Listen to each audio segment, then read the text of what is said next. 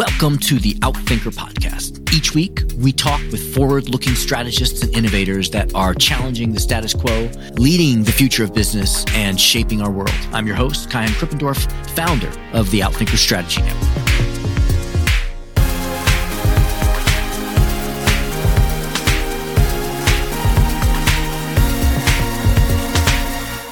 Vivek Wadhwa is a distinguished fellow at Harvard Law School's Labor and Work Life program. He's based in Silicon Valley and researches, speaks, and writes about advancing technologies such as robotics, artificial intelligence, synthetic biology, and nanomaterials, things that are making it possible for teams to do what was once only possible for governments and large corporations to solve the grand challenges in education, water, food, shelter, health, and security. He was named one of the world's top 100 global thinkers by Foreign Policy magazine, was on Time magazine's list of Tech 40, one of 40 most influential minds in tech, and was second on a list of 10 men worth emulating in the Financial Times. He's also been awarded Silicon Valley Forum's Visionary Award, a list of luminaries who have made Silicon Valley synonymous with creativity and life changing advancements in technology. He's the author of five best selling books, from incremental to exponential. Your happiness was hacked. The driver in the driverless car, innovating women, and the immigrant exodus. He founded the software company Relativity Technologies, which Fortune magazine declared was one of the 25 coolest companies in the world. In this episode, Vivek talks about exponential technologies, what it takes for large legacy companies to act like nimble entrepreneurial ones, and why at this moment, over the next decade or so, we have one of the biggest opportunities humanity has faced in our history. We can create what he calls the Star Trek future, in which we have almost unlimited free, clean energy, an abundance of food for the planet, that we've cured almost every disease and we've educated the world. We can have that future if we make the right choices about how and where technology is used. But if we don't play our cards right, he warns us we could be headed to a darker future, the Mad Max future. Finally, he leaves us with some concrete ideas on what you can do right now as an innovator, as a strategist to move us toward that Star Trek future. All right, Vivek, thank you so much for being here. And just to get to know you personally a little bit, I'd like to ask you to finish this sentence for us. If you really know me, you know that. You know that I'm really worried about the fate of humanity and excited about the opportunities we have because I see us now being at a junction point of either reaching the future of Star Trek or the darkness of Mad Max. I see both happening at the same time. And I'm excited and terrified at the same time. So it's like Dr. Jekyll and Mr. Hyde. Got it. We're going to get into what that future could look like and what we could do to get to Star Trek. Since this is a podcast around strategy and your interests are quite diverse from innovation to technology, you've been an entrepreneur, you've been an academic, and you're interested in the social elements of innovation. But to start us off on strategy, I'd like you to tell me what is your definition of strategy? Well, it starts with a vision. It's the techniques you use to fulfill that vision. Clear very clear. What got you interested in strategy? What I've realized through my whole career, through my multiple careers, is that you always have to know what you want. And then you have to do whatever it takes to get there. You have to figure out what tools you have at your disposal. And the tools can be disparate. They can be everything from social networks to sensors and artificial intelligence. Every problem has a different type of solution. And it's a matter of solving problems because that's what life is all about. That it's one hurdle after another. We want to achieve success. What does success mean? It means different things to different people. To me, success means helping others and making the world a better place. To others, it means making all the money I can and fattening my bank account. And the problem is that there's never enough money for the people who are obsessed with making money. So fascinating. So let's take that idea of strategy being an objective and informing what tools to use to achieve that objective. And in incremental to exponential, your most recent book, you applied that to this question of how can a linear large company act like an agile exponential one. Can you tell me a little bit about what got you interested in that and what are the primary barriers that an organization faces? Kaihan, for several years now, I've been talking about exponential technologies, how everything from AI to digital medicine to network sensors, quantum computing, all on exponential paths, and how converging technologies are going to disrupt entire industries, wipe out entire industries. So I've been teaching the basics of exponential technologies. And then I had a whole bunch of my CEO friends saying, okay, Vivek, you scared the crap out of us. What do we do? How do we now survive in this world that you keep telling us about? I'm going back a decade now. Now everyone understands exponentials. Go back a decade and few people understood what exponentials could do to you. So I said, how do we survive it? So then I started thinking about it. I've always been a big fan of Clayton Christensen and Innovator's Dilemma. He is a management guru. I cherish his work, except I began to realize that it doesn't make sense anymore. That the disruption isn't coming from within your industry. You can't see it happening. It's not a mini mill becoming a threat to you. It's coming out of nowhere. It's, you know, as Peter Diamandis says, it's two kids in a garage developing exponential technology that could wipe out an entire industry. So then I started reading up all the other management books I could find. And no one, no one had a clue. It's all the old level of thinking, the way we did things 20, 30, 40 years ago. No one seems to understand the convergences of exponentially advancing technologies. So I started researching it myself and trying out different techniques. I started advising large companies on different techniques.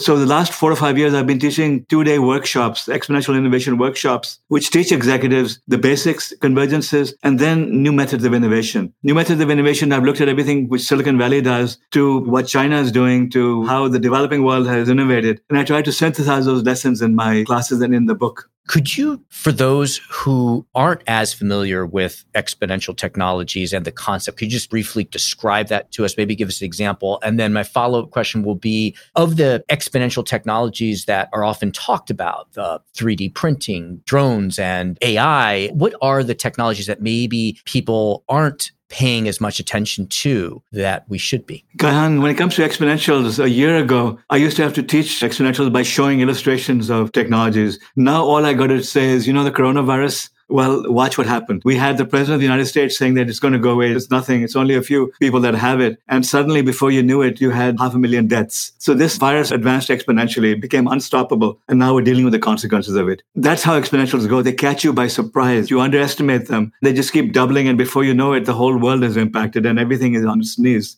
So computing, for the last 100, 150 years, you've had computing advancing exponentially. Within the next two, three, four, five years, I don't know, you know, this is Ray Kurzweil analysis. He had said 2023 originally. The smartphones we have in our pockets will have the same computing power that our brains do. It may not be 2023, maybe 2025, 2026, whatever it might be. In this decade or so, these devices will have the same computing power that our brains do. What does that mean? We have no freaking clue. We don't understand that because the other part of Ray Kurzweil's prediction is that every field that becomes information based starts advancing exponentially. So that's why you have AI to quantum computing, everything now on an exponential path. So you start with the basics, maps we started digitizing maps. And now what do you have? You have Google Maps, which powers self-driving cars, right? Imagine now having a self-driving car without having a digital map. It wouldn't be possible. What we did, did was we digitized it. We digitized music. In the office, we're digitizing everything. Before, you used to have to be at work to be able to work. right? Now we just showed in the last year how you can be at home, you can be anywhere that we can be in Tahiti and still be productive because everything has been digitized. All of the data we need, all of the files as we had them, all of the information we need is now digitized. Another dimension that I've heard you talk about before is that not only do our smartphones have the computing power of us, they also communicate and share information much more effectively than we do. And then there's this idea of cars. If they are communicating with each other, we can have this always live 3D map can you just tell us a little bit of the implications of not only these devices being smarter, but also communicating better? You know, let's go into science fiction for this one. The robots we saw in science fiction were all disconnected from each other. When you did a bad thing to one robot, it, it didn't tell everyone else, right? Now everything is interconnected. So when you teach one robot a skill, every other robot can learn it. This is like the Borg. I mean, we really have been assimilated by technology without realizing it knowledge gets shared worldwide. And this is the same thing in companies that before it was the gossip around the water cooler that the CEOs feared. Now it's a rumor getting on social media and the entire company hearing about it. The bad news spreads at the speed of light now, as does good news. There are no secrets anymore. Now all information is being shared everywhere and everything is interconnected. So these robots, it's bad enough now if you are bad to an Uber driver and your ratings drop and other Uber drivers won't pick you up, right? Imagine that in hyperdrive. You're mean to a robot and every other robot knows it so that they won't treat you as nicely. right. Right. Right. That illustrates the power of interconnectedness. And in science fiction, we never had that problem, except in the Borg, right, Star Trek. Right, the Borg. Let's take that then to what does that look like in transportation? We've talked a little bit about that, but let's talk about some of the fundamentals like energy, food, health, education. You touched on a little bit. What are your predictions of the possible futures in any of those areas? Kaihan, energy is the one I'm most excited about. In 2014, I wrote a piece for the Washington Post where I've been a syndicated columnist, which I said the coming era of unlimited, free, and clean energy. Now, just look at the title, how provocative it is. Unlimited, free, and clean energy. Well, it should have said almost free and clean energy because that was a slight exaggeration, but I let the editor, you know, do it. Now, what I said in 2014 was that at the rate technology is advancing, at the rate at which cost of solar keeps dropping, the rate at which batteries keep dropping, by 2030, it'll be practically zero, just like smartphones. Well, we don't think about the cost of calling anymore. This podcast we're doing, I'm looking at you on video and it's free. This is like the Jetson science fiction. People are listening to this. It's free. The cost of communication is free now. Not that there isn't a cost of the devices. Yes, we need the smartphones, we need the computers, we need the cameras. But once you got those, it's all free. I can be here all day talking to people all over the world. It's free. Imagine that with energy now. That's what I said in the article. At the rate at which is advancing, it'll cost practically nothing. That article created major, major controversy. In fact, the energy industry went crazy because I predicted that the utilities are going to be lobbying against clean energy because they're going to go bankrupt. Look at what happened in Texas when hell froze over over there. They started saying, oh, it's the fault of clean energy. All they could do was cast blame when it wasn't the fault of clean energy that they had a faulty setup over there. But that is how it is advancing. Earth is bathed in sunlight and we will be able to get all the sunlight we want. We'll be able to store it locally. And by 2030, I'm not talking about decades from now. I'm talking by the end of this decade, it's going to be free for all intents and purposes. That has major implications for all over the world. You have unlimited clean energy. You can have unlimited food because you can grow food in vertical farms. You can synthetically produce food. You have unlimited clean energy. You can also boil ocean water and synthesize it so we have all the water we need on land. And then electric vehicles start taking over our roads. Fossil fuel vehicles don't make sense anymore. My belief is that by 2025 to 2027, in that two year period, all the major car manufacturers are going to announce that they're stopping production of petroleum based cars or diesel based cars. Why? Because it doesn't make sense anymore. Electric vehicles are so much cheaper to operate and to maintain that it doesn't make sense to have these clunkers out there anymore. That is how significant this revolution is in renewables. So, what is the challenge for us to be able to create or plan for this exponential Star Trek future, or maybe the dark future, whichever one that is? Is it understanding and being able to plot the exponential improvements of these technologies? Is it being able to understand how two different technologies start interacting? Because you described that energy allows us now to produce clean water, understanding those interconnections. Is it just getting our heads around being able to believe what an exponential future looks like? The problem is that every technology can be used for good and it can be used for evil. The first technology was fire. Fire could be used to keep us warm or it could be used to burn down houses. That's the way it's always been. Take social media. I used to be a big fan of Mark Zuckerberg's and I wrote glowing articles about how social media is going to unite the world and the wonderful things that Zuckerberg is doing. Now I call him Darth Vader. He's turned evil. Why? Because he took a technology that could be bringing us together and used it to split us apart. So it feeds on stereotypes so that if you believe that black people are bad or gay people are sons of Satan, I mean, all this craziness that you see in these theories, it'll feed you more of that. It'll get you more conspiracy theorists telling you absolute complete garbage. If you believe, on the other hand, that white people are a danger to you, it'll feed you more stuff about, oh, this white person did this to this black person. So it's polarizing us. And the result is that you had an insurrection in Capitol Hill. It was unimaginable even six months ago that you would have crowds storming Capitol Hill and threatening our political leaders. But it happened. Why did it happen? Because of this evil that Mark Zuckerberg wreaked upon us because he was trying to make a quick buck. He makes more money if we get polarized and click on bad links than he does if he feeds us goodness and he's spreading sunshine and love. That's the risk over here that we have evil interests abusing technologies and taking us to Mad Max versus Star Trek.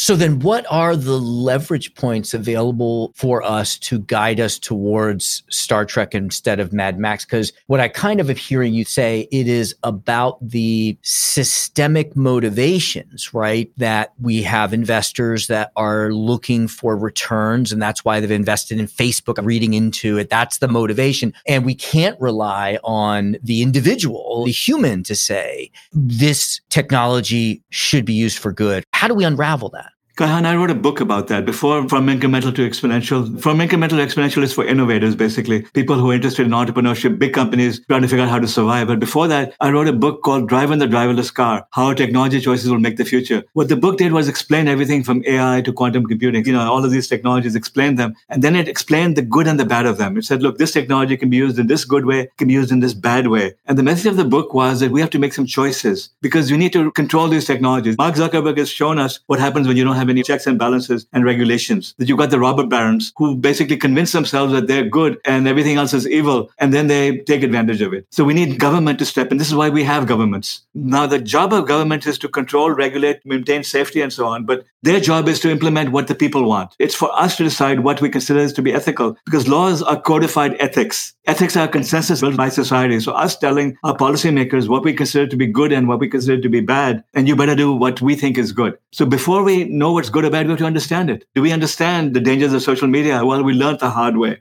Do we understand the risks of genetic engineering? We haven't seen enough of that yet. I wrote a piece of Foreign Policy magazine saying that, look, maybe this pandemic wasn't engineered, but the next one could be. Because the same technology, CRISPR, gene editing, that can be used to cure disease and to create vaccines can also be used to engineer viruses. So some evil government could now say, hey, look at how China was able to stand on its feet and profit, prosper while the West was brought to its knees. And they engineer a virus. So they close themselves off from the rest of the world and they pollute the whole world with this virus. That is scary. Yeah. So good and evil in every technology. And that's what driving the driverless car tried to warn about, saying that, look, we better start learning it because it's up to us. I mean, the people who are listening to this thing, it's not my problem. You know, it's the policymakers. No, you got to decide what's right and what's wrong. And you have to now come to a consensus with your society, tell your policymakers they work for you. And it's for you to tell them what you want. Which takes us to what unfortunately will be our last question here, because I have a whole slew of other areas that I'd love to talk to you about. But if we get very practical, someone's listened to this podcast 15 or 20 minutes, and now they can do something. This is